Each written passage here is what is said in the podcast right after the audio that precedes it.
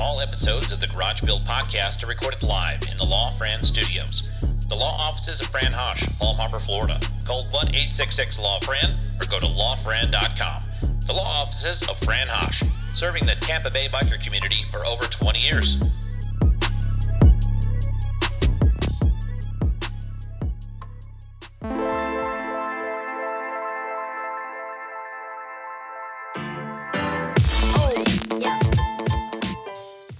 Back to the Garage Built Podcast, episode 61, with an old friend of mine, Billy Lane from Choppers Inc. So it was a one man show he is these days. So we got up early and chopped it up this morning. Lots of coffee.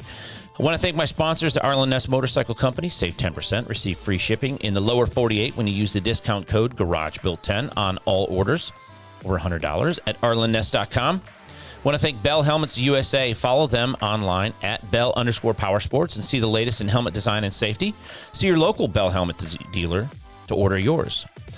Electric lighting, top shelf LEDs backed by 30 years of industry leading manufacturing and the best warranty in the market. Use the discount code SPEED 2021 for free shipping in the USA, lower 48, and all orders over $100 at namscustomcycleproducts.com.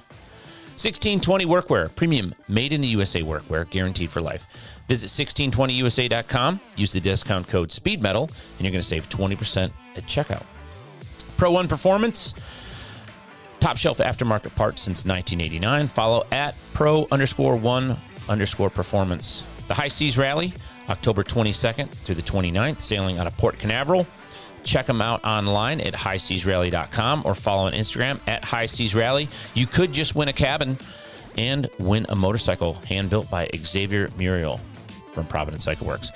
Our new sponsor, Team Dream Rides in Tennessee in Maryville. We're going to be there May 15th for their open house. Go to teamdreamrides.com or follow at Dream Rides Tennessee on Instagram. Let's get this thing started. This is a really, really good, long time coming interview. Uh, I saw Billy in Daytona. I reached out to him about a week ago. Said, "Hey, man, let's uh, let's get you on the podcast." And so we talk about Sons of Speed, uh, all kinds of new stuff going on at Choppers Inc. He's building seven bikes right now. Tells us a little bit about that, and talk a little about about about his move, and kind of uh, chop it up a bit. So it was good to talk to an old friend.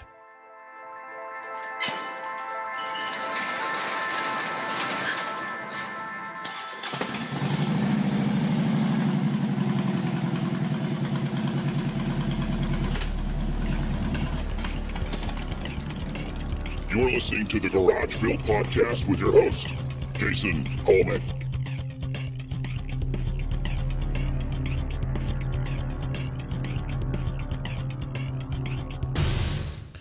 There's no time like now. Yo, What up? what's up, man? How are you? I'm doing good. How are you? I'm good. I uh yesterday I'm like, shit, I gotta I got a podcast like super early in the morning, so I have to go to bed super early because I I'm so dumb, dude. You're behind me. So like at two o'clock in the morning, I wake up, look at my phone, I go, You're an idiot. Eastern happens before you can this is at seven for you, six for him. Yeah, yeah, because you're, yeah, you're on Eastern time. I was, yeah, I'm in Central time.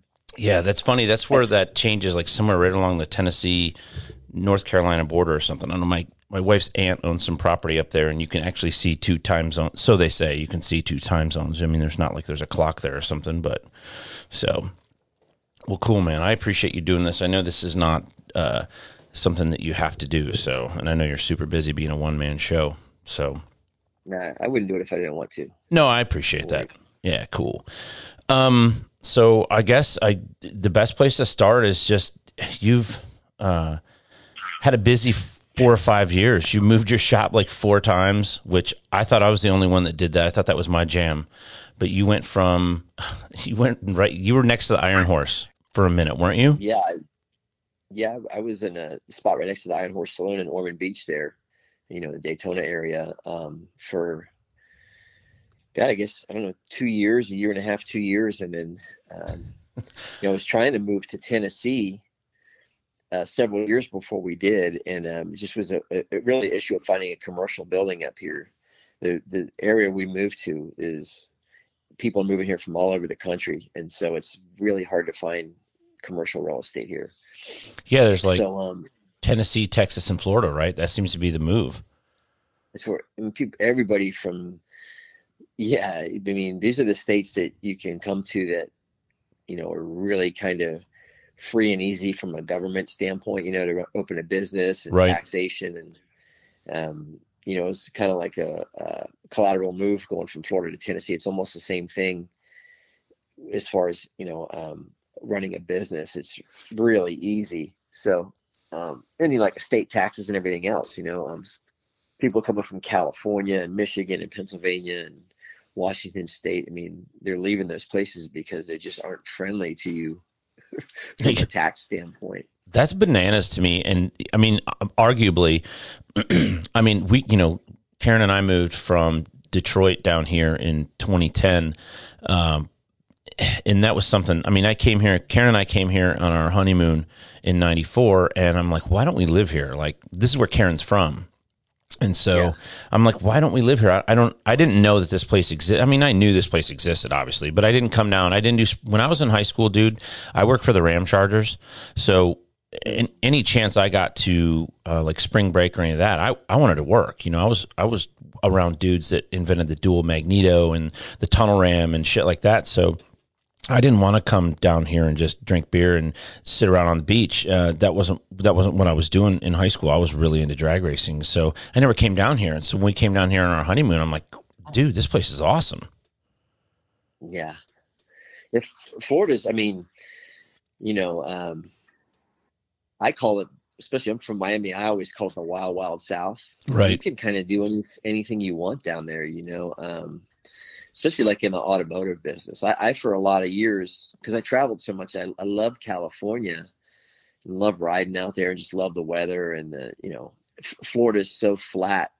You know, every mile in Florida looks like the last Right.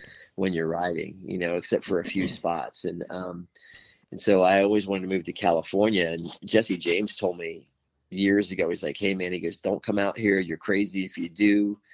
It's so hard to be in the automotive business out here. You know, in the motorcycle business." He said the taxes, everything is going to drive you crazy. And I, I still wanted to do it. And then, you know, over the years, I've realized that yeah, definitely, I made the right choice staying out of there. You know, just it's so California is so intrusive on any kind of business you have, and the taxes and everything else are crazy. Florida's so easy, Tennessee's easy. So um, yeah, it's nice being in a state where you can kind of do what you want. Do you know who John Jessup is? Um, I, I don't, not off the top of my head. If you, Well, Yeah, so you know, the only way you would know him is just kind of he just moved to Tennessee. He has a store in Stockton, California, and he just moved to Maryville, Tennessee, and he bought a building. And, and uh, much like you, he had a difficult time trying to find suitable commercial real estate. But um, he was telling me about six months ago, before he had made the move to Tennessee, that he got a letter in the mail from uh, somewhere one of the one of the governmental organizations in California telling him that it was a thirty thousand dollar fine for every custom exhaust or air cleaner that was non carb approved that was put onto any vehicle and they wouldn't accept race waivers anymore. I guess that they found a workaround like you could say that this was a race only vehicle when you when you did the labor. So he was getting jammed with these fines that were just like abs. I mean, that's an excruciating amount of money to, on a small business, no matter how successful Yeah. the business is. You know, and I do I do recall you saying um, several years ago, well, well over a decade ago. I remember you saying that you wanted to move to California, and I I love California the way it looks and the topography, and a lot of the people there are cool.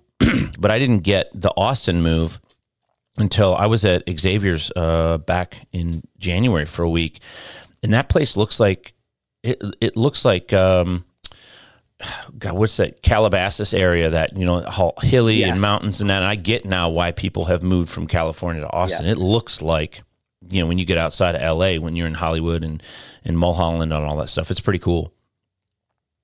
yeah, Austin does look a lot like Calabasas. That's true. Um, you know, I, I mean, I've ridden all over California from Mexicali all the way up to Oregon, you know, and um, and all the way, you know, inland over to Nevada and Arizona and everything. And so, you know, I, I- you know, out through the Utah desert, you know, to Sturgis, and I mean, I've ridden all through that state, and um, it's uh, it's it's beautiful. It's pretty amazing, but living and working there, you know, um, I guess unless you have, you know, movie star money, you know, um, I don't know how people. I just don't know how they do it. Yeah, that or you have to do completely outlaw and don't pay any taxes, don't file any forms, you know. And I think that that's honestly that's how some of the people that you and I know. I think that's how they work around it. Is they have it as like a side job, like a side job, you know.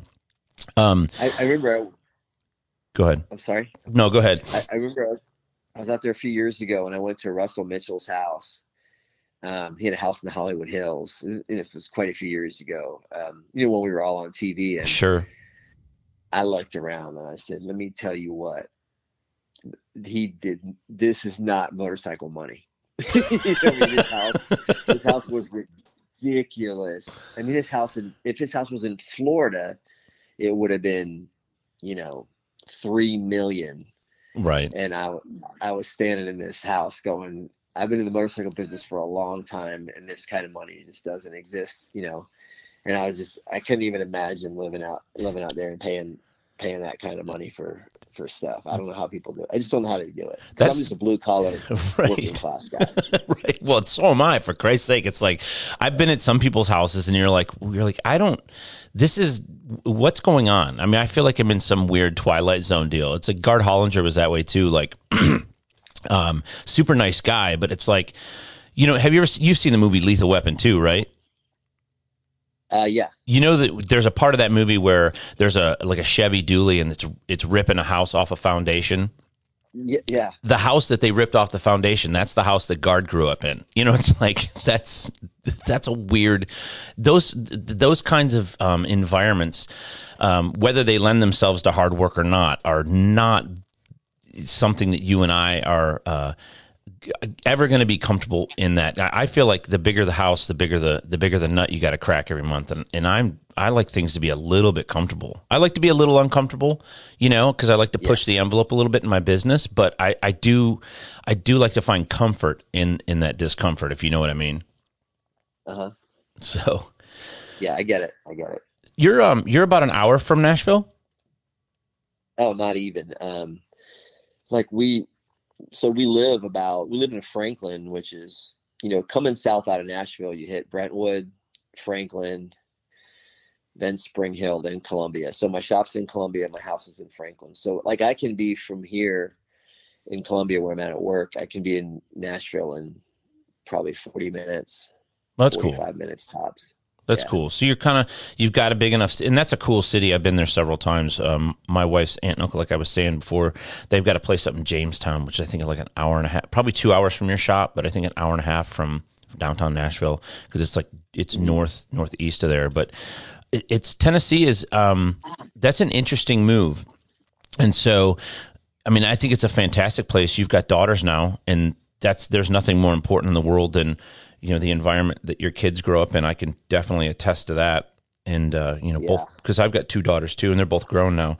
One of them works here with me, and one of them's uh, in in upper management in uh, in Publix. But uh, the environment you bring kids up is definitely leaves it, it, it imprints them into their DNA and, and and how they're raised and the kind of people they're around. So I definitely understand a move from you know, and I like Daytona because um, I know that's where you guys were were at when you had kids and stuff. But I, I get that that that part of the move too. But business yeah, wise, I mean, you know, Daytona's, um, you know, it's a whole different thing living there and then going there, you know, two weeks out of the year for the bike weeks they have, or sure. the Daytona 500 or something like that. Um, I mean, I, I miss a lot of things mostly friends from there. Right. And I miss the beach. Like the beach is the one thing that I, I still am struggling with as far as living in Tennessee. But um, because you know I was born and raised in Florida. Yeah. But uh, we came here for our girls. It was the best move we could have made for our family, you know, and um, and that's what really matters. So yeah, that's what that's why we're here. A lot of people ask, you know, and um, but that's why we're here. Period. Is is is um, we just found a place that's a really great place to raise our kids and give them the best opportunity we can give them. Yeah, it's funny when you find, the, in, it's different for everybody, but it's funny when you find the place that it just kind of calls to you and you're like, yeah, this is home. So, and that, that's how we are here in Lakeland. We've happened to find like a little enclave in the south uh, west corner of Lakeland, Florida, that, that that suits all of those things, ticks all the boxes, and, and got the kids in the schools that we want them to be in. So, yeah. um, I wanted to talk to you a little bit about like so I, I, I was trying to go back through everything, uh, you know, because I do a little bit. I don't do a lot of show prep stuff because I want it to be just like a conversation of two people that have, have known each other for a long time. And I came to the realization that actually we have known each other for peripherally and, and kind of, you know, here and there for quite some time uh, since 04 because I was going back through my bike week pictures. And that was the year that I, and I don't know if anybody's ever even sat down and had this conversation with you about how mind blowing it was. What a what a mind fuck it was for somebody who wanted to be in the bike business and was struggling to try to find something that they could attach themselves to. And that's that's kind of where I was in 2003. Is my dad um, was always always had a motorcycle, and was always building motorcycles, and then I kind of wasn't into what my dad was into. You know what I mean? And I think you kind of understand that a little bit. You you know a lot. Your dad was a Corvette guy, right? And you're in Right. you like hot rods and stuff like that. I know that, but that was his jam, and, and your jam was a motorcycle deal. And uh, then I saw um, two things happen. I saw the Great Biker Build Off when you built Misbehaving, and then like a few weeks later, I was in Daytona and I saw your your setup, and you had like this leopard print carpet, and you had all these choppers that were there, and you had like this giant high heels seat, and everybody had long hair, and they were just I, they looked like they were having a good time, and I was like, you were the first person. You know, my dad's friends God rest his soul, they were kind of dirt balls. You know what I mean? The dudes that came to the house, the Uncle Puke, and you know everybody had like a different weird name. And you, Yeah. I didn't realize you could do this for a living, and it was mind blowing. Has anybody ever? I mean, have you ever thought about that? Like how how bizarre that is to somebody who doesn't know what's going on? Um, yeah, you know, because that happened to me too. I, I mean, I, you know, I was influenced in a different way, but, um, but yeah, it's, I never ever, this was not my, where I planned to be. You know what I mean? Like it, this, this is something I stepped in and it stuck to my foot. Gotcha. You know, um, you know, I didn't, so, so that happened to me in a different way. Like, you know, I was, like my brother and my dad, we, we were in the cars and they were restoring Corvettes in South Beach, Miami in the late 80s. right. And um, so there's all these European tourists coming to South Beach. They were South Beach went from being like a rundown ghetto Right. to like a world class vacation spot for wealthy tourists in like a five year period. I mean, that place changed so quick. Um, and that was, was in the late 80s. So all these European tourists were coming there and they were coming there and they were vacationing there and they were buying Corvettes and Harley Davidsons and shipping them back to Europe.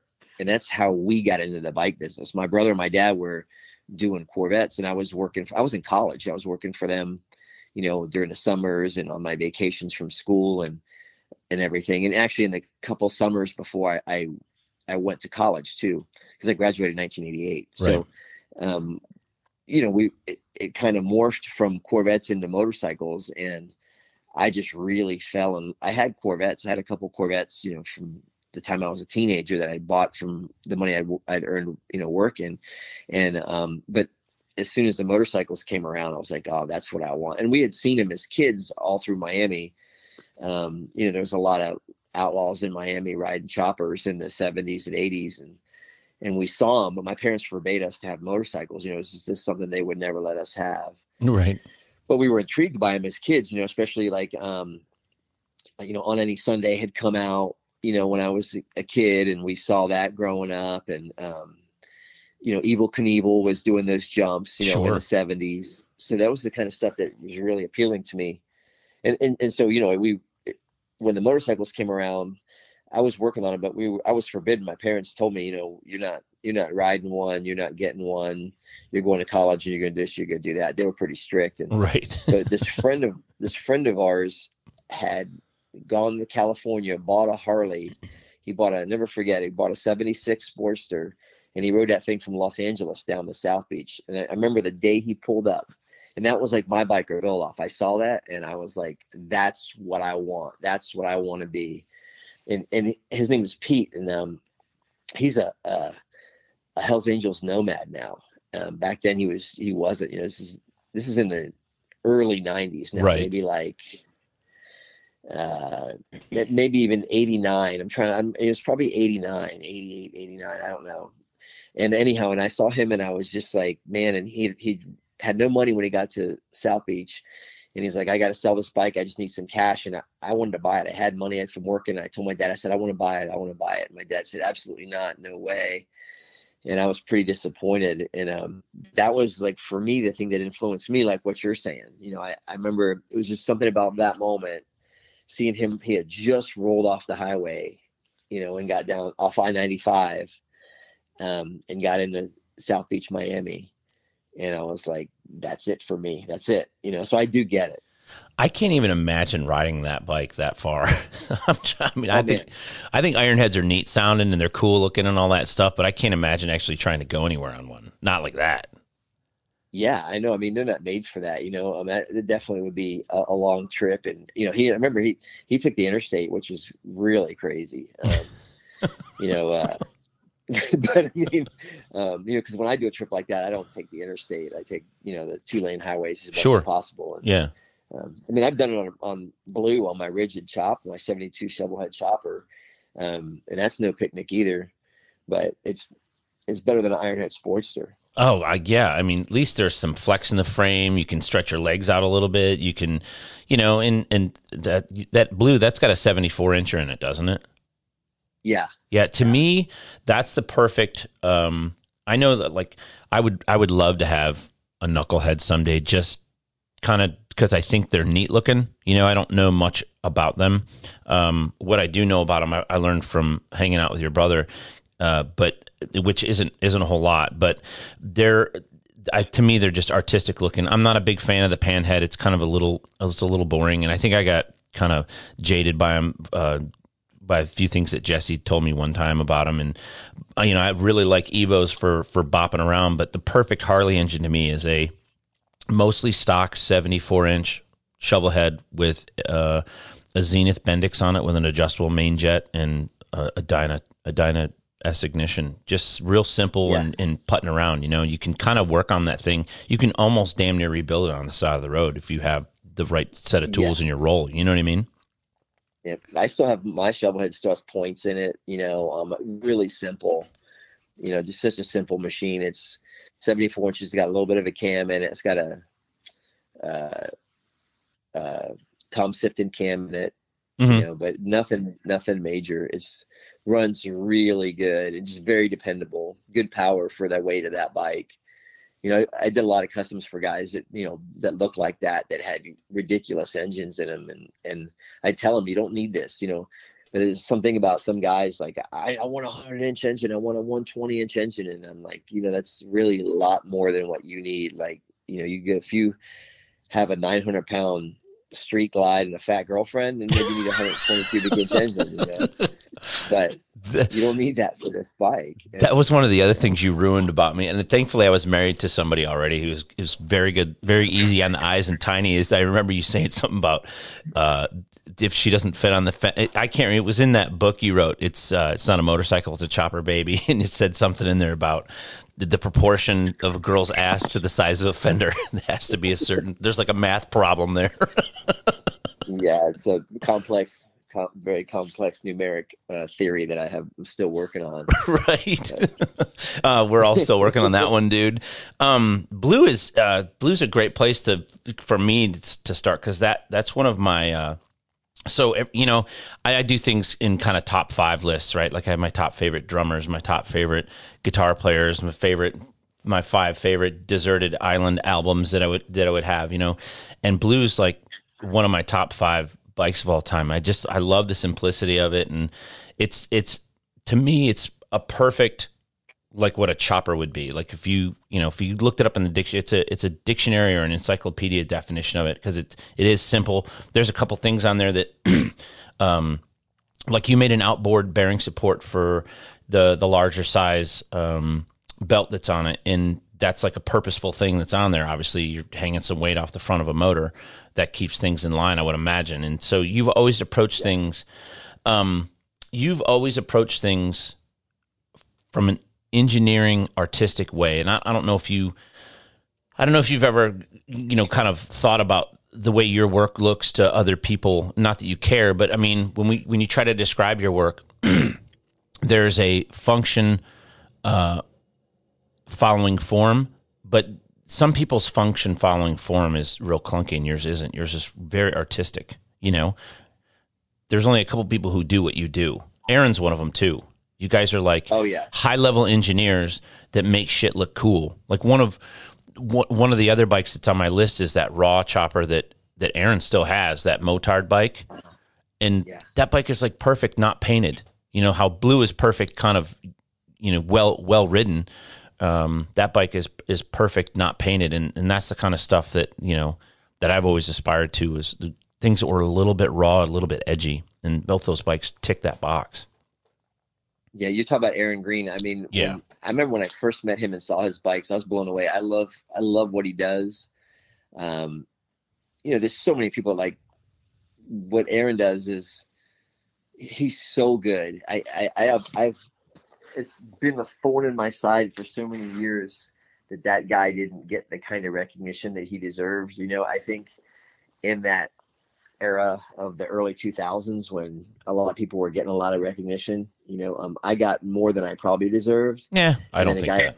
Him, a guy like him didn't get it. You know, I mean, I'm, I tried so hard to get him on Biker Build Off. You know, I had him come down a couple episodes and help. You know, just trying to introduce him to them and and get them to see, hey, this guy would be awesome. And they just never, they can never sink their teeth in him, and that really bothered me because he was so is so good, you know. Um, and then there's guys like Paul Cox, you know, his you know, his work is so artistic and definitely functional too, but it's so much more artistic than what I do, than what Aaron does. You know, Aaron's more of a functional guy like me.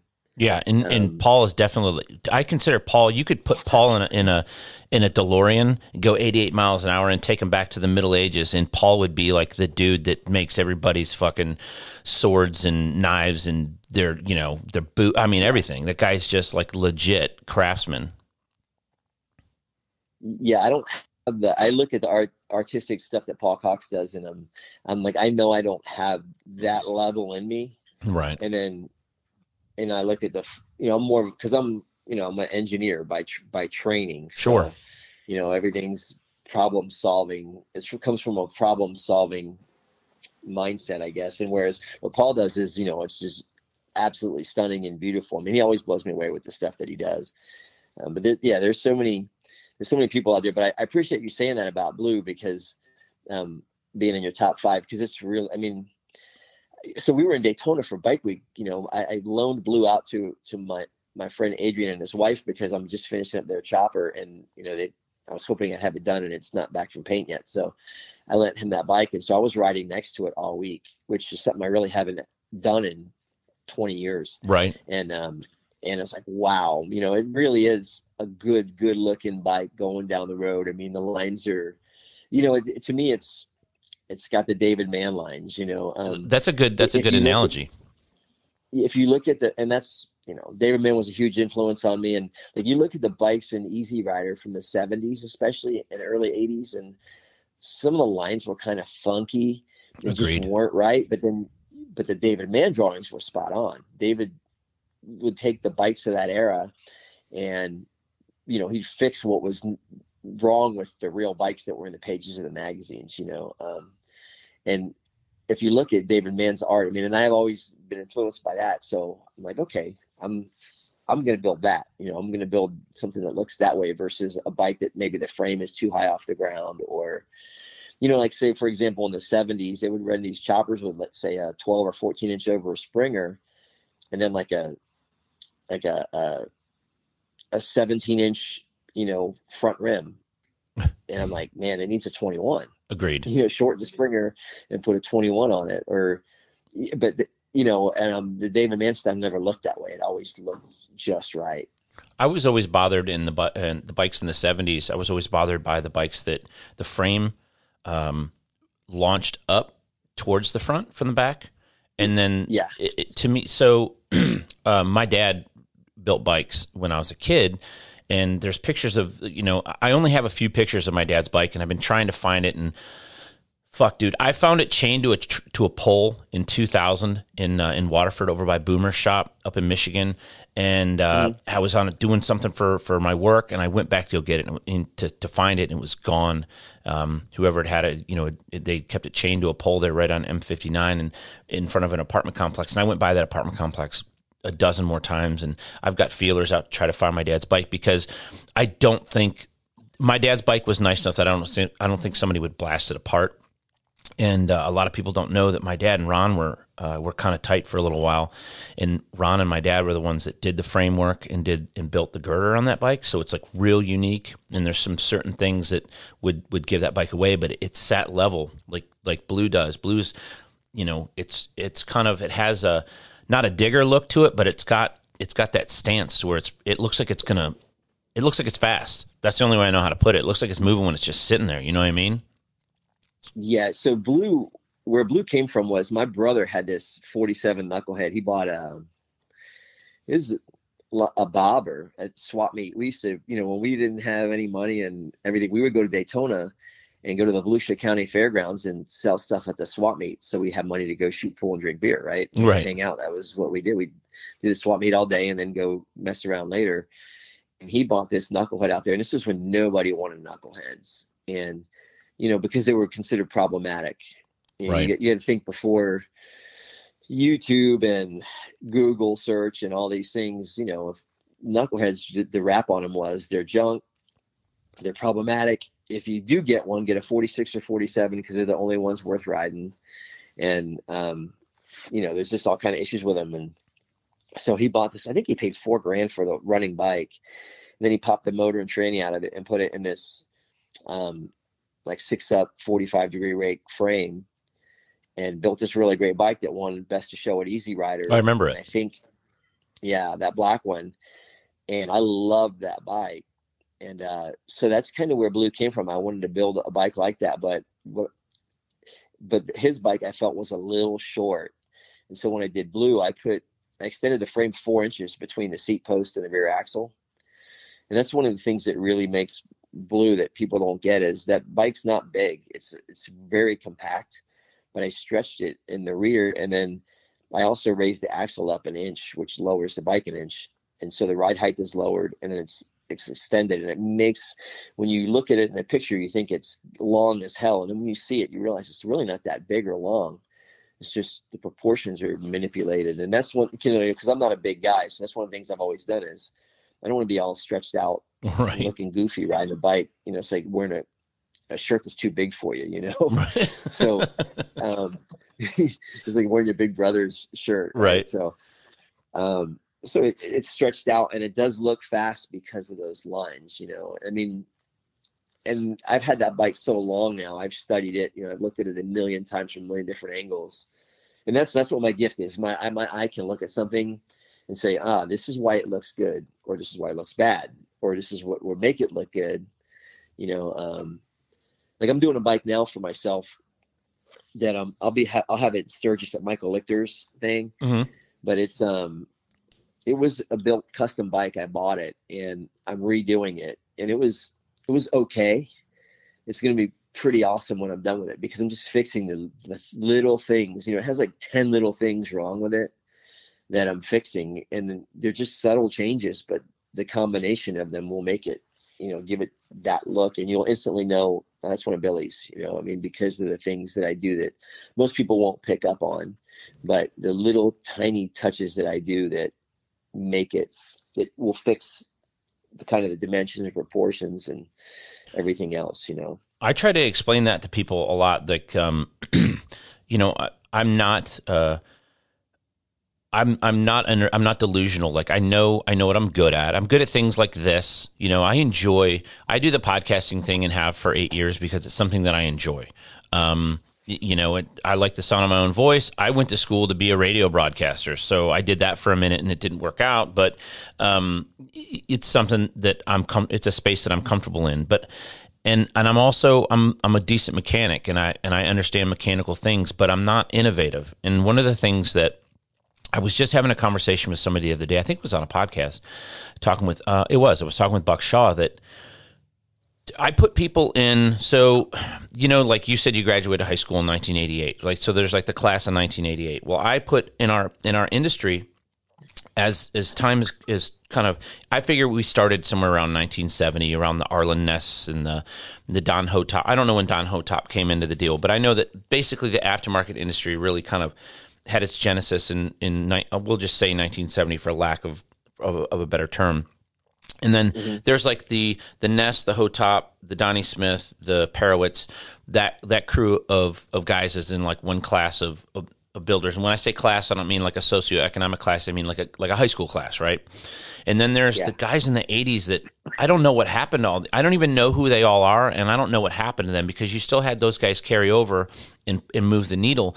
But then you had guys like Pat Kennedy, who I know is somebody that I believe is somebody that you kind of you kind of like his styles and some of his parts and stuff. And I don't know what he's what he's doing these days. I know he was uh, influential on on Warren, as Warren told me that. But and then uh, the custom motorcycle industry really didn't. I don't mean this disparagingly, but there there wasn't a lot of innovation going on. And then you have the class of of dudes like that. I put you, Aaron, Jesse. Um, your brother, it, you guys moved the needle so fucking fast you almost broke it. And and all of you contributed equally to that. I mean, you have you made something work that somebody had been trying to make work for decades with the the the the hubless bikes. And you and yeah. then you were able to put all these things together to, and make them work. And Jesse made sheet metal work seem like everybody has been doing it in their garage forever. And you guys built like all your own shit. And so I just haven't seen. I if you looked at it on like an algorithm or like a uh, like a brainwave uh, from a CT scan, I don't I don't think it can go that high again. I mean, do you, do you, I don't know. It, it, it's it's kind of an amazing thing when you think about that, and it, it really is a credit to the group of dudes that were that were doing things all all at that time. You, you know, um, I, I understand what you're saying. I mean, I've looked around um, and seen, you know, I guess it's um, a lack of remarkable uh, advancement in things, you know. Yeah. And, um, I mean, certainly timing is critical. Like, for example, I know you mentioned the hubless wheel. So, you know, Franco Sbarro started trying to design that hubless wheel for BMW in the, I think it was 89. He was trying to do that. Um, and but bearing technology wasn't where it needed to be for him to be able to successfully do it. You know, he he had mm-hmm. tried it. It's an old concept. The concept goes back to the '60s, um, and which is where I saw it. I I wasn't even familiar with Franco Sbarro when I built mine. I had no idea who he was until I was in Sturgis, and a guy told me, started talking to me about him. And this is again was before Google. Right. You know, there was no Google. So they just Google Franco Sbarro. Like you literally had to go really look hard to find who out who he was. Um, and it was no YouTube, you know. So, um, but as a timing thing, you know, that was that early 2000s was a very magical time because of motorcycle mania. You know, really was the big thing that that made a difference there. Um, was that Jesse had done motorcycle mania and and that made it a magical time for guys like me and you know um you know and guys like you said like like uh, Dave Perewitz is you know in there a little bit, but there's a lot of other guys who didn't weren't able to um, like Don Hotop wasn't able to capitalize on that because he was too old. You know, I mean, I don't mean. No, I know what you mean. A, too old in the way he thinks way, and moves and, and tools yeah, he uses. People are looking for guys in their twenties, you know, right. not for guys and and um, it's just like for me. So I was being born in 1970. I was a little bit too young to have been like a, a pioneer of the computer world. You know, like these guys in Silicon Valley, you know, they were all 10 years older than me. So they are the guys that built the computer industry in the US, you know, and then right. the timing of when you're born, when, when you can be successful. And my timing was impeccable. You know, I'm the same age as Jesse. We started doing bikes at the same time and so I certainly benefited from his success. A lot, a lot of people benefited from his success. Oh, we all owe him like a little bit of a residual to some degree. I mean, even me, just being yeah. a service guy, dude. Yeah. So you know, um, so is a really a timing thing, but you know, of, of, course, you know, then when all that came along, I'd already been doing, I'd have been working on that hubless wheel for several years. Mm-hmm. And that's one of the ways that me and Jesse really became friends. He saw that what I was doing I was like, wow, man, I didn't, you're doing something really different like I am in, in a sea of people that were doing kind of unremarkable stuff. Um, you know, and, and it did really grow and I've I've tried so hard to distance myself from the hubless wheel. Like I have not built that many of them, even though I could, because I didn't want to typecast myself. You know, um, I didn't want to become Kramer from Friends. Right. the well, only thing people know you for. Well, you don't want to devalue the the art of it either, because um, at one point in time, I think this is 07, uh, you had introduced me to um, Ray Ray. No, Aaron introduced me to Ray Ray, and um, they introduced me to I think no, you introduced me to Todd, the guy who owned at the time owned uh I think he owned both the hubless at the time, the only two that were built at that point in time. Am I am I yeah right about that?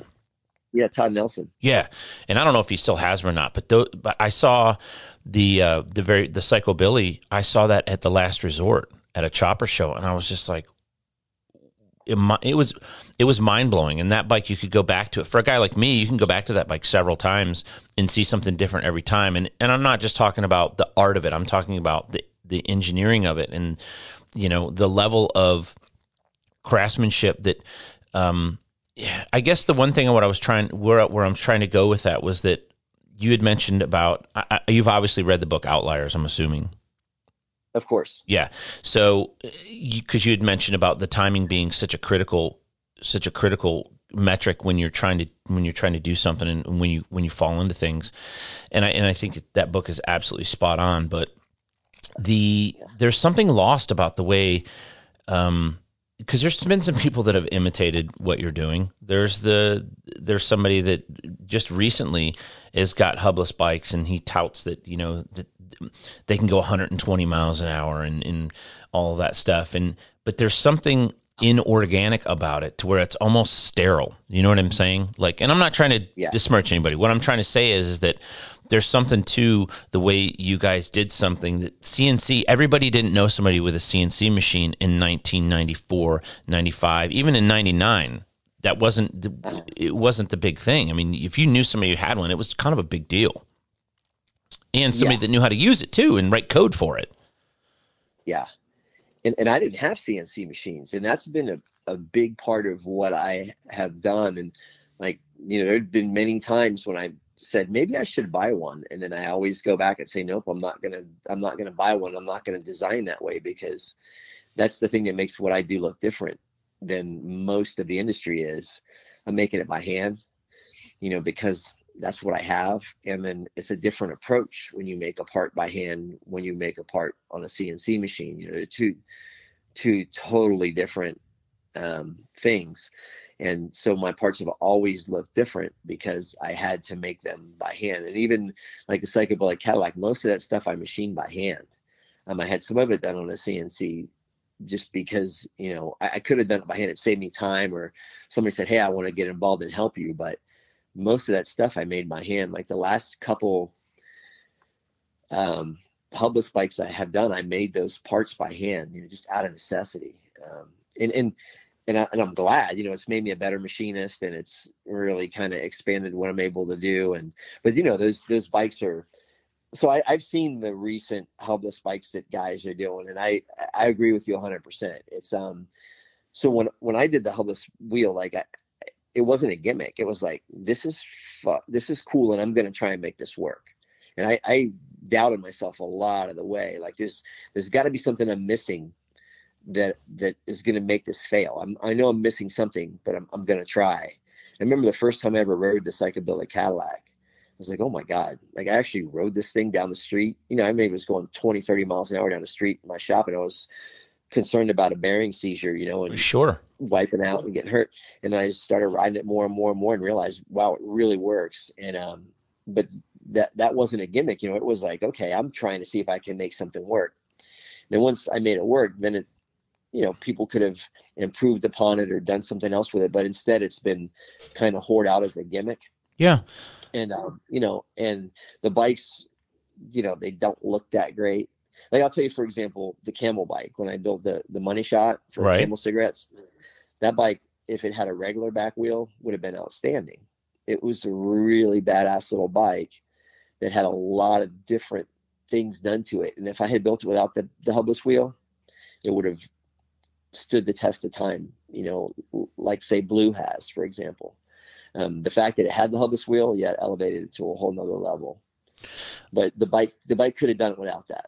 Okay, I, I I was I was trying to follow you because here's something that and I and I know you'll you'll understand this analogy because you're a musician and you you listen to music and you're into it. It's like for me, that is. Uh, w- you ever hear a song come on the radio and you're like you remember the first time you heard it or kind of you remember where you were in life we you started hearing like you know when um, I know you're a big ACDC fan. So like Yeah. touch too much is that's like that's like the jam for for that band for me that and um, let's get it up and that stuff. So you timestamp with that bike right? So I, I was trying to figure out where you were going and, and you are all right. that bike would stand stand alone without the hubless wheel but i don't think the hubless wheel hurt it. I think it was it made it timeless. People remember where they were in their life people that care about what you and i do and i'm not trying to put myself in the same space what i'm saying is guys that are into into our industry um, they remember when they saw that and how mind blowing it was, and you know they, and it goes back to some of the things that you've been so innovative about. I mean, so in one of the one of the things you talk about in the book that you wrote, and and I would encourage anybody. It's it's actually a really cool book from a visual standpoint too, because it's got all your early bikes in it and an explanation of where they you know where the muse was for all that stuff. Is you talking there about um, yourself and your brother going to the going to a junkyard and finding Econoline wheels and drilling 'em- drilling out for spokes and and lacing your own hubs and stuff and that's a that's a tall order. I mean, even if somebody was going to do that today, if somebody was going to just go, you know what, I just want to do it because it's hard. Because there's people who do that, right? They just Yeah. try to do shit that's hard just to say they've done it. That's that's a, a tall order for anybody to try to kind of put together. How does how does something like that? It, it, where do you get the gumption for that? I mean, it's it's that's I think that's why I've survived, you know, so long in this industry is because it's it's it's out of necessity. It's a necessity to survive and to thrive. You know, um, I mean, you know, as, I mentioned earlier, how you know we were in South Beach, and so there was all these European tourists. My brothers had a Swedish girlfriend um, that he met down there, and she would go back to Sweden all the time and bring home these Swedish chopper magazines, and they had these you know everything had big wide wheels back then you know mostly car tire stuff Right. um, but long, long choppers and and that's you know what that's what pat kennedy was into also and he was getting a lot of stuff from europe but um you know we would see these bikes and we were young you know we were 19 20 years old didn't have any money Mhm. so it's like okay well how can i make something like that and so it's like okay let's find some wide rims and again, this is before Google. You couldn't just, or, you know, there's no Amazon, no Google, no eBay. You Right. just go look, search for something and find it. So we would go, and I think that's the thing. It's a timing thing again. You know, to be, to have kind of um, come up in the industry before Google and eBay and Amazon and all these things where you know, and Instagram where you can see what other people are doing. You figured it out on your own in your own way, and that's where it all came from. Um, and I literally all the stuff, the six gun stuff and everything I was making, the three bar spinners and the back wheels. Like the first three bar spinner I ever made was from my brother's knucklehead chopper that we talked about earlier. I had I had no money to buy Christmas gifts from my brother and my cousin and all the friends we rode with, so I made them all parts for their bikes. Like you know, we I knew their bikes. I worked on them. We'd all ride and work on them together. And so I'm like, I'll, I'll make this for this guy, and I'll make that for that guy. And I made everybody parts for Christmas. And then we'd go out to the bike night, and people would see what the bikes would be like. Hey, where'd you get that? And um, oh, this dude over here made it. And hey, would you make me one? And you know, I'd say, yeah, um, give me a hundred bucks, and I'll meet you here next Thursday night with it. You know what I mean? And that was how my business started, and that's where it all came from. Was literally out of necessity because I, I couldn't I couldn't buy it anywhere. I couldn't afford to buy it. I didn't see it anywhere really, you know, except for I had no idea. And I couldn't even read the Swedish magazine, so I didn't know where they were getting those wheels. Sure. So you single handedly, I don't know if you know this is this is something I've I believed for a long time that you single handedly made choppers funky, and and I mean that from a from a good place because you just like you said. I mean now I, I understand how how kind of it it it came to fruition, but I'm telling you, man, when when I went to Bike Week in 04, that was the last for me. That was the last big year, and and and hear me out on this because on Main Street there was you down from you, there was OCC. Um, and ironically enough, I was taking a bunch of pictures. It was like the early digital cameras, and I have pictures of Paul Jr. over at your booth, like looking looking at all the bikes and stuff with some little some little dime piece he was with. But Indian Larry was on Main Street, and and uh, Jose from Caribbean Customs and Fabricator Kevin, they all were in that little like a little enclave, and yeah. Jesse was still on on Main Street across the street from you, and and it was just like it was a giant year. But walking up to your booth yeah. and seeing all of the, you had like a, uh, like I said, the, all, the pump chair and all the bikes, and it was just velvet ropes that were real velvet, not like from a bank, but you'd like actually had somebody put velvet on them, and I was just like, it was it was crazy. It was it was yeah. absolutely a, crazy thing for for me to see. Having never been to a bike week and ju- having just opened a shop uh, with my dad, it was it was overwhelming, and, and it was you made it like I said, you made choppers funky in, in a good way, not funky bad, but funky good. You know. I appreciate that. You know, I, I, it's a, a nice compliment, and I, you know, one thing I've always said about you is that you're you're really educated on your stuff. You know, I mean, I've always thought that about you. Whenever I talk to you and walk away, I've always got, well, man, he's he's he's paying attention, you know, and it's um it's nice to you know to have somebody say that. I mean, because like I I've of course evaluated myself over the years, you know, and sure we all do. Looked at looked at who I am and who I was and where I've been and what I've done and and um you know where am I going, and so I've always you know kind of had like a little bit of a funky cartoon element to what I do, and that comes from that's from Ed Roth. You know, like that's sure that's an Ed Roth influence in me. I mean, um, like the high, the super high suicide shifter arm, for example. Uh-huh. Ed Roth out of those those t-shirts. You know, yeah. the hands coming out of the top of the car. that's that's where that comes from. It's a little nod to Ed Roth. You know, I'm influenced by so many things, like you said, music. I mean, I listen to us like I'm doing a bike now for myself called Blow. Um, you know, and um, like I just made an Instagram post this morning. This is, you know, Blow. The movie was introduced 20 years ago today, and I was born and raised in Miami in the 70s and 80s, which you know was surrounded by that whole lifestyle and scene and everything. And um, you know, so I'm influenced by music and movies and you know, um, just pop art influences, you name it. Um, you know, just little things, and that's again, that's my gift. My eye sees things, and my mind says, you know, okay, how do I, you know, how does that, how does this, how is this a part of my life? Why is it interesting to me? And how do I take that and put it into what I'm doing? So, um, you know, just the movie Blow, I'm doing a bike that's not a theme bike, but of, but it's influenced by homage what was happening. Yeah. Yeah. In the movie Blow and not only just the movie, but what the movie's about. you know, you've over the years there's been little things. I, I was telling a story. I'll tell you two things quick because I, I know you you we're at about 50 minutes, so we got about 10 minutes left to to go, so you can get some work done. Um, but I was telling at dinner, uh, you came up in conversation. I was like, uh, you had clowned on me one time, and and it was it was really it's it was a funny story. I had bought uh, we were having dinner at me, you, Ray Ray, Buck. There was like 15 or 20 of us at the table, and uh, Aaron and, and his whole crew. This is a Bike Week 07, and I had I had uh, a, a Bill Wall necklace on, but it was a real small one. And the bill came for it, and I'll tell the whole story just so you you know the context of it. I had sold my drum set I was building my West Coast chopper, didn't have a bike that I was riding at the time, and it wasn't a big deal because it was Michigan that I lived in. And I Aaron, I had an opportunity to work for Aaron that week uh, for Paramount, and so I needed to get to Florida and I needed money, so I sold my drum set. And uh, the dude that bought it was uh, a guy that was in Kid Rock, one of Kid Rock's dudes. Bought the drum set. It was one of his DJs or some shit, and I used that money to get get down to Florida, and we were so I knew exactly how much money I had to spend every day to eat, and we're sitting at Bubba Gump Shrimp Company, and like I said, there's like 15 or 20 of us. Well, the bill comes, and so I didn't understand all the social constructs of the day. I grabbed the bill to see how much mine was so that I could pay first.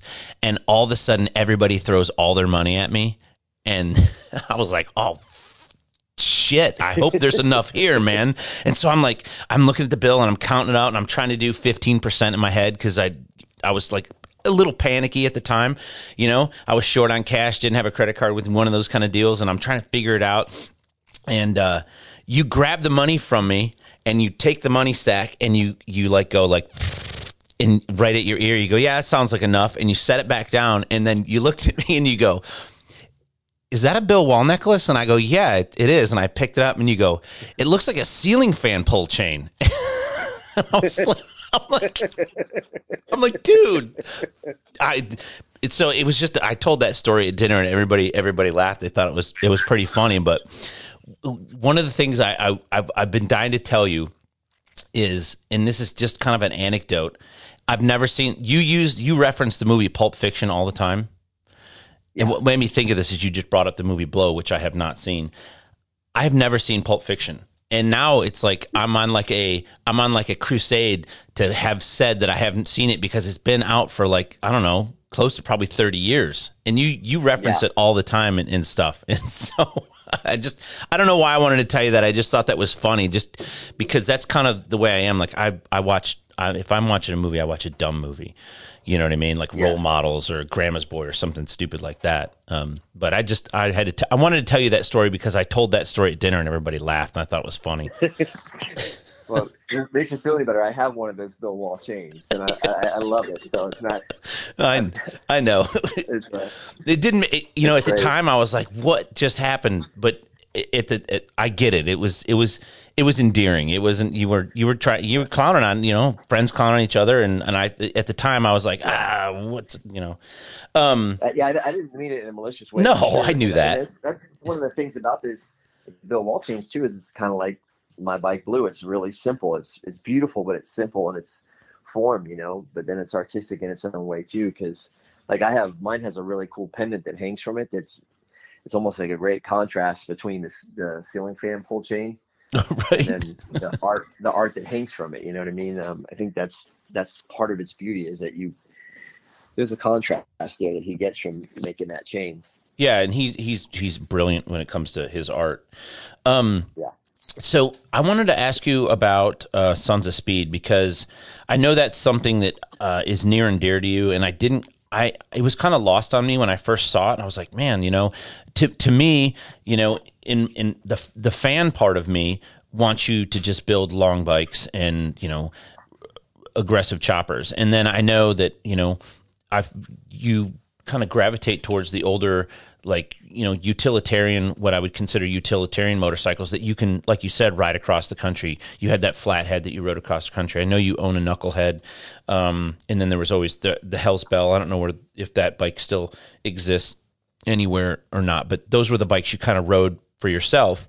But the sons of speed thing kind of kind of came out, out of it seemed like it came out of nowhere and I know it didn't. So I wanted to just discuss that with you and kind of there's a lot of moving parts to that and I know that you've had some just based off of COVID and some of the other unforeseen things um, haven't been able to to get that where you want that to be.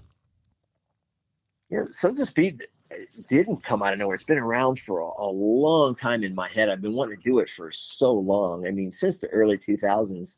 But the the reality was back then nobody was into it. You know, I mean, there's a small group of guys that go to the antique meets that have been, you know, like Michael Lang and those guys and Dale Walksler had been racing those bikes forever at like Davenport and Wauseon, but it was such a small little clique of antique collectors and and the world at large wasn't into them.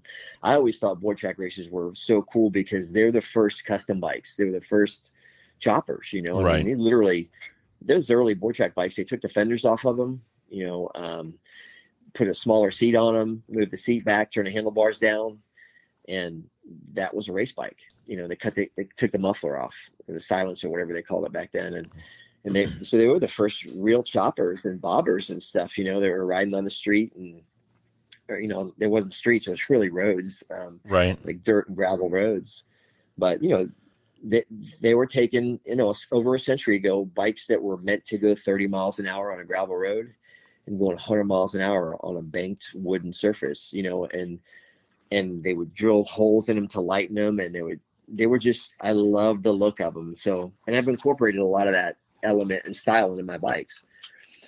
So, you know, it only seemed natural at some point I would want to maybe, you know, I, I'd seen the bikes and I would want to ride one and race one. And, you know, then you need somebody to race against. And then that's where the idea came from. And um, so, you know, I finally got to a point, you know, you get to a point in your life where you're like, okay, this is something I want to do. If I don't do it now, when will I do it? Right.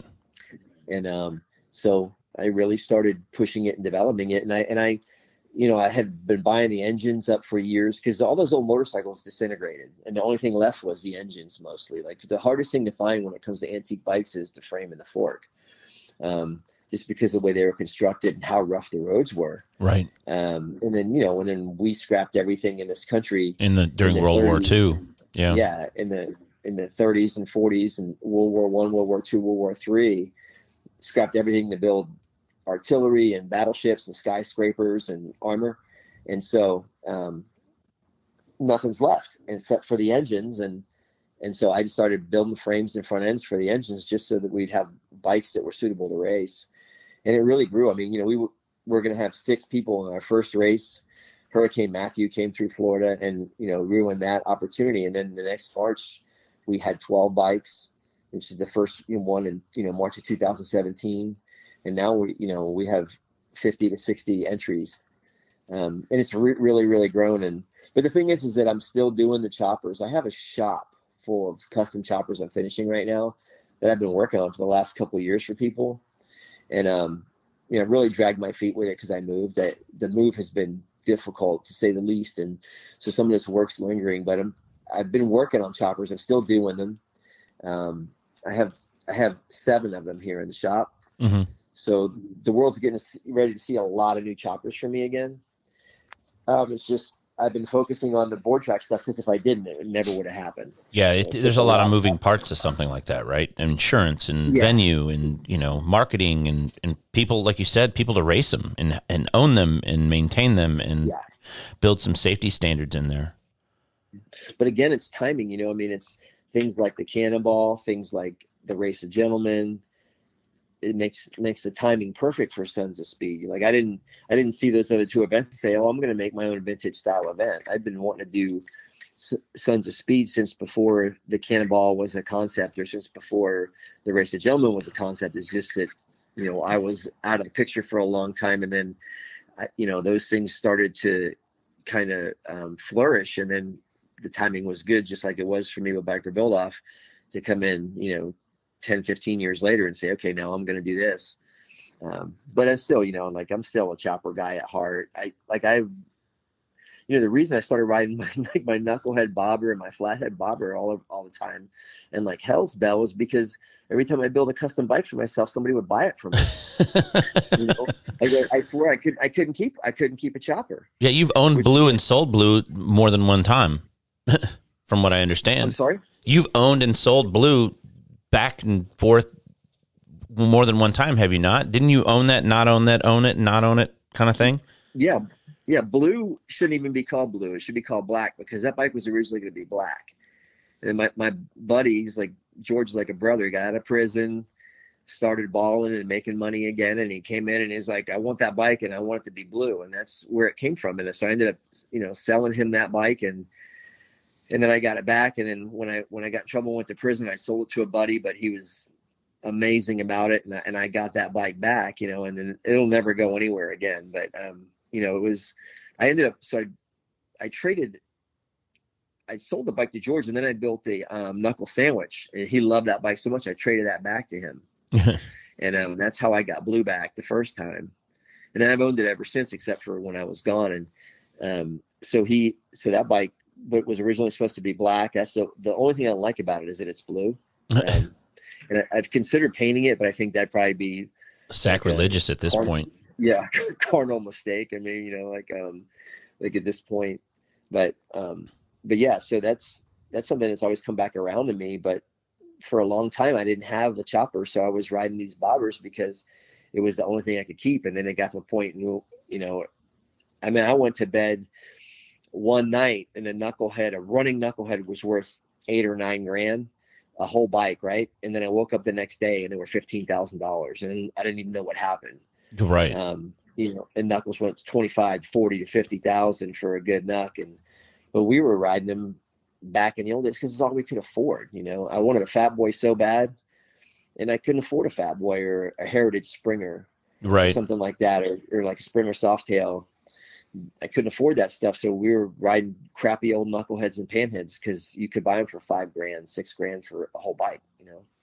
You you'd mentioned something to me when we were in Daytona. You said that, and hopefully I'm not talking out of school here, but that you you want to you you you're working on some product again, and and you know it sounds like you've got yourself in a good space, settled in, in into a shop that I think you own now, and um, you've got you know you can really put some some roots down because I know you were working out of uh, a Jason's shop there for, for a minute when you moved to Tennessee while, while you're getting your building restored. And I, I, I just can't imagine scaling that up because you're a one man show. But do you think there's space for, you know, not, not the circus of old, but I mean, you know, setting back up at, at rallies and selling parts and, and kind of a little bit of a, a, a rebirth of what made things so cool 20 years ago? I mean, do you think there's any room for that or any is do you foresee that at all, or do you see this being very kind of a much more sublime uh, reintroduction of your parts line and stuff? And do you have any new stuff?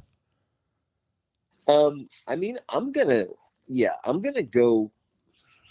I'm gonna go set up at events and stuff. I mean, things will never be the way they were, and the reason is, you know, um, the bike industry grew and we all were making more money. You know, there was just it was easier to make money. It was there's a lot more money around in the business. And what's happened what's happened is there was so much greed from like um mm-hmm. like Daytona bike week and the Sturgis rally, which you know, I love the rallies, but the greed that goes along with them, you know, where they just want to charge you an arm and a leg for a vending spot, you know. Um, like those spots we had on Main Street in Daytona, that was expensive. You know, I mean, we paid a lot of money for those spots, and we made those people a lot of money, and and we made those cities a lot of money. You know, everything that was happening, and then, you know, all the money's gone away, and they they want more money for a vending spot. So it, it's going to change a lot of things because there's a lot more like I think garage builders, you know, now these days, smaller builders that are doing stuff for people, and, right? And I think that's awesome, but you know, I know I was one of those guys at one point and I couldn't afford these vending spots. I mean, we used to go set up in the grass, you know, on Beach Street across from the old Harley dealership when Bruce Rossmeyer's was down on Beach Street in Daytona yep.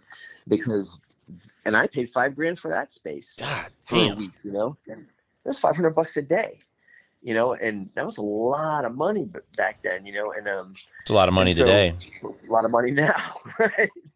So you know i think that's what's going to change everything is the greed hasn't gone away from the landowners and you know the prices on main street in daytona to buy a building there are still ridiculous. The price to rent a building there is still ridiculous but the money's not there. And you know and you know arlen fatland told me this one day. We were just a couple years ago we are standing on the store on main street and he we walked out and he goes he goes what do you see when you look out there and there's a lot of people on the street, right? There's a lot of people, you know, big wheel baggers with stereos too loud. And he goes, Yeah, but what don't you see? And I didn't even get it. He goes, Nobody's holding a bag. Everybody used to be holding like a hot leathers bag or a boot hill saloon bag. You know, everybody used to have a bag in their hand when they were buying stuff up yeah. down Main Street. Think now they go there just to be seen to get put their picture on Instagram or Facebook or Twitter or whatever, and then but they don't buy anything. They're not spending money anymore and because everything's so expensive. And and that's what i think is gonna change. And so you you know as a builder or as a parts manufacturer whatever you have to evolve with these changes. You can't be sitting around going god uh, you know I'm, i miss the old days. That's not going to make you successful. It's say okay how do i change with this and become how do i thrive in this new environment? And that's you know that's what i'm working on. That's cool That's awesome. Um, I really don't have whole. You've answered all the questions that I have for you.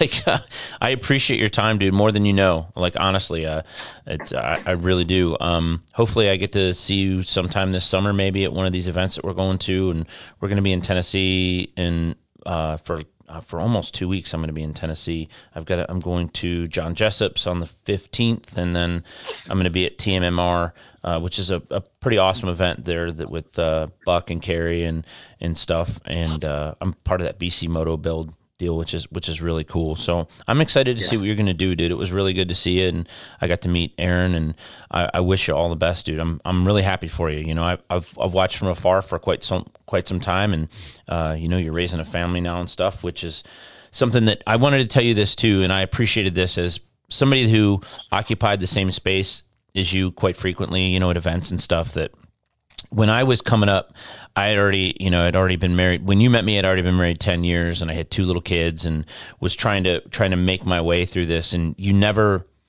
you never prevented me from doing anything, and any opportunities that I had. And you were always, anytime I saw you, you were always um, willing to give me advice. And, and you gave me some really nice compliments early on too, that before I think you even knew who I was. And, and so that always stuck with me. And, and that's why I've, I've always, you know, i will always be a fan of Choppers Inc. I'll always be a fan of, of Billy Lane, and uh, I really appreciate it, dude. Not, you know, I don't want to make it weird or anything, but I, you know, you've been no. you've been somebody who has has always kind of been a canary in the coal mine for me, and and uh, and and you've you've always championed anything that that we were kind of doing. So I appreciate that, man. I really do.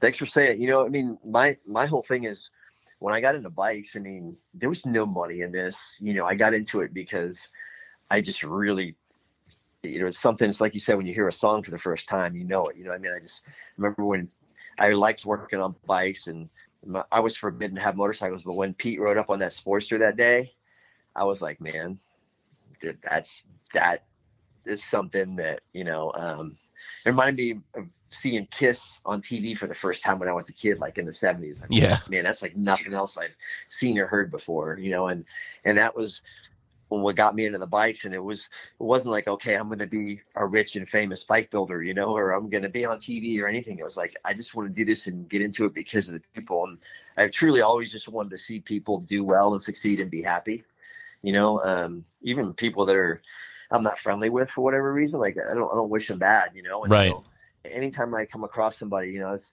seldom am I having a bad enough day to project that to somebody else, but I'm always like, hey man, you know, encourage because what you do helps me, you know, like you're thanking me for doing the podcast, but what you're doing helps me and helps a lot of other people, you know, and like it's not any less important than what I'm doing. It's just a different com- component of it, you know, um, and so it's it's uh it's cool to talk to somebody who's you know you clearly have um like an affection for it and a an affinity for it. So you know I, I recognize that, and so I'm happy to do it. I appreciate what you said, and um, you know. I got 20, 25 years ahead of me because of these kids I got. You, you got to you got to pay for three weddings, three graduations. yeah, Mama's trying to trying to pigeonhole me into number four, you know, and um, got to put a uh, candle uh, on so that I, cake, son. I know, I know, man. I don't know, man. I think I was born born to reproduce or something, but um, but anyhow, so you know, I'm going to be doing this for a long time because I, I, you know, it's again, it's out of necessity. I've got a family to raise, and so I have to switch it up. I have to adapt. I have to stay stay current or ahead of the curve. Mm-hmm. Um, you know, sometimes create create the curve, and um, you know, so I don't that's why I, I, operate. I don't really pay attention like fully to what everybody else is doing. I, I, I take notice, but I don't, you know, I'm, I don't like um, study what everybody else is. I'm like, oh, I like that. That's cool. You know, but I'm, I'm I pick my lane and I just stay in it. Right. That's why I never got into the bagger thing. You know, I could have, I could have made a lot of money probably morphing into doing baggers and you know, for a minute I made some parts for him and then I, I got like a knot in my stomach and said, nope, nope, nope, you know, not for me. Yep, um, I remember I, there was some footboards and stuff. Yeah, I saw the money and I was like, man, I could make a killing here, and had people kind of nudging me into it and saying, no, that's just not where my heart lies, you know. And so that's why the choppers are always going to be there. It's always I may do other things, but the choppers is always going to be my foundation. I mean, that's um, you know, just what I really, really love. And, um, you know, I'm looking forward to, I'm doing some cool bikes for some really cool people right now. And like, I'll probably see a TMR or TMN or whatever it's called. Yeah. TMMR. Um, um, like, uh, I'm, I want to see Xavier and, you know, you and a few other people I might shoot up for a minute and, and hang out. Um, I'm actually going to be at the track here the 15th, I think is when you said you're going to be at your friend's place. Yeah, he's over in Knoxville, Marysville. yeah, I'm doing um I'm, I'm going out to the track here. I'm going to have an event here at some point, and so I'm going to the track to ride it. Cool. Just to make sure it's what I want before I lease the track. Sure. And then um and then start holding some events here. Probably a couple a year and then still do my two events in Florida. Um so I'll be out there when you're here, and then I'm maybe that weekend or something. I'll shoot up and see X and whoever's hanging out, Bill Dodge and you know Ray and that crew of people. But I won't I won't hang out long up there. I don't think. Cause, no, right? Yeah, I get it. You got kids, Yeah, man. you know. You got to spend some time with the, the, the you, you, and your kids are right at the perfect age. You know, Yeah. that they're they're fun. They're absolutely fun because at you have girls, and I'm gonna I'm just gonna tell you at 12 their mouth comes in, and you're just like, what just happened? Yeah. They turn into like. They, they come back when they're around 18 17 they come back especially their daddies but there's a there's a Yeah. there's a period of time in there you're like i i don't even i think you're an animal you're not even the same human Yeah. being well dude I, I know that. I've seen it. Luckily, at my age, all my friends already have kids that are beyond that age, so I've seen it. Yep. You know, um, I just had kids late, so I've seen what they go through and what it's like. So I kind of prepared for it, and I'm also older. Like I'm not, you know, I'm not you're still chill trying to find my way in life. You know, like when you're you have kids young, you're just trying to find your way in life at the same time you're raising kids. I'm not going through that. You know, I'm kind of, I'm, you know, kind of easier going at this point. Yeah, yeah. Well, listen, dude. Um, hang on just for one second. I'm just going to do like a closing thing here, and then I just wanted to mention something to you afterwards. So I pre, but I do honestly, I, I really appreciate you taking the time. I mean, I, I know your time's valuable, especially being a one man show and that, and so I really, really appreciate it, dude. And anytime, you know, anytime that you have any inclination, or if you want to be back on here, or you want to, you know, want to do something, some promo for for Sons of Speed, because I'd like to see that be successful for you. Anything you do, I'd like to see it be successful. If there's a way I can help, I certainly want to do that. Thank you, man.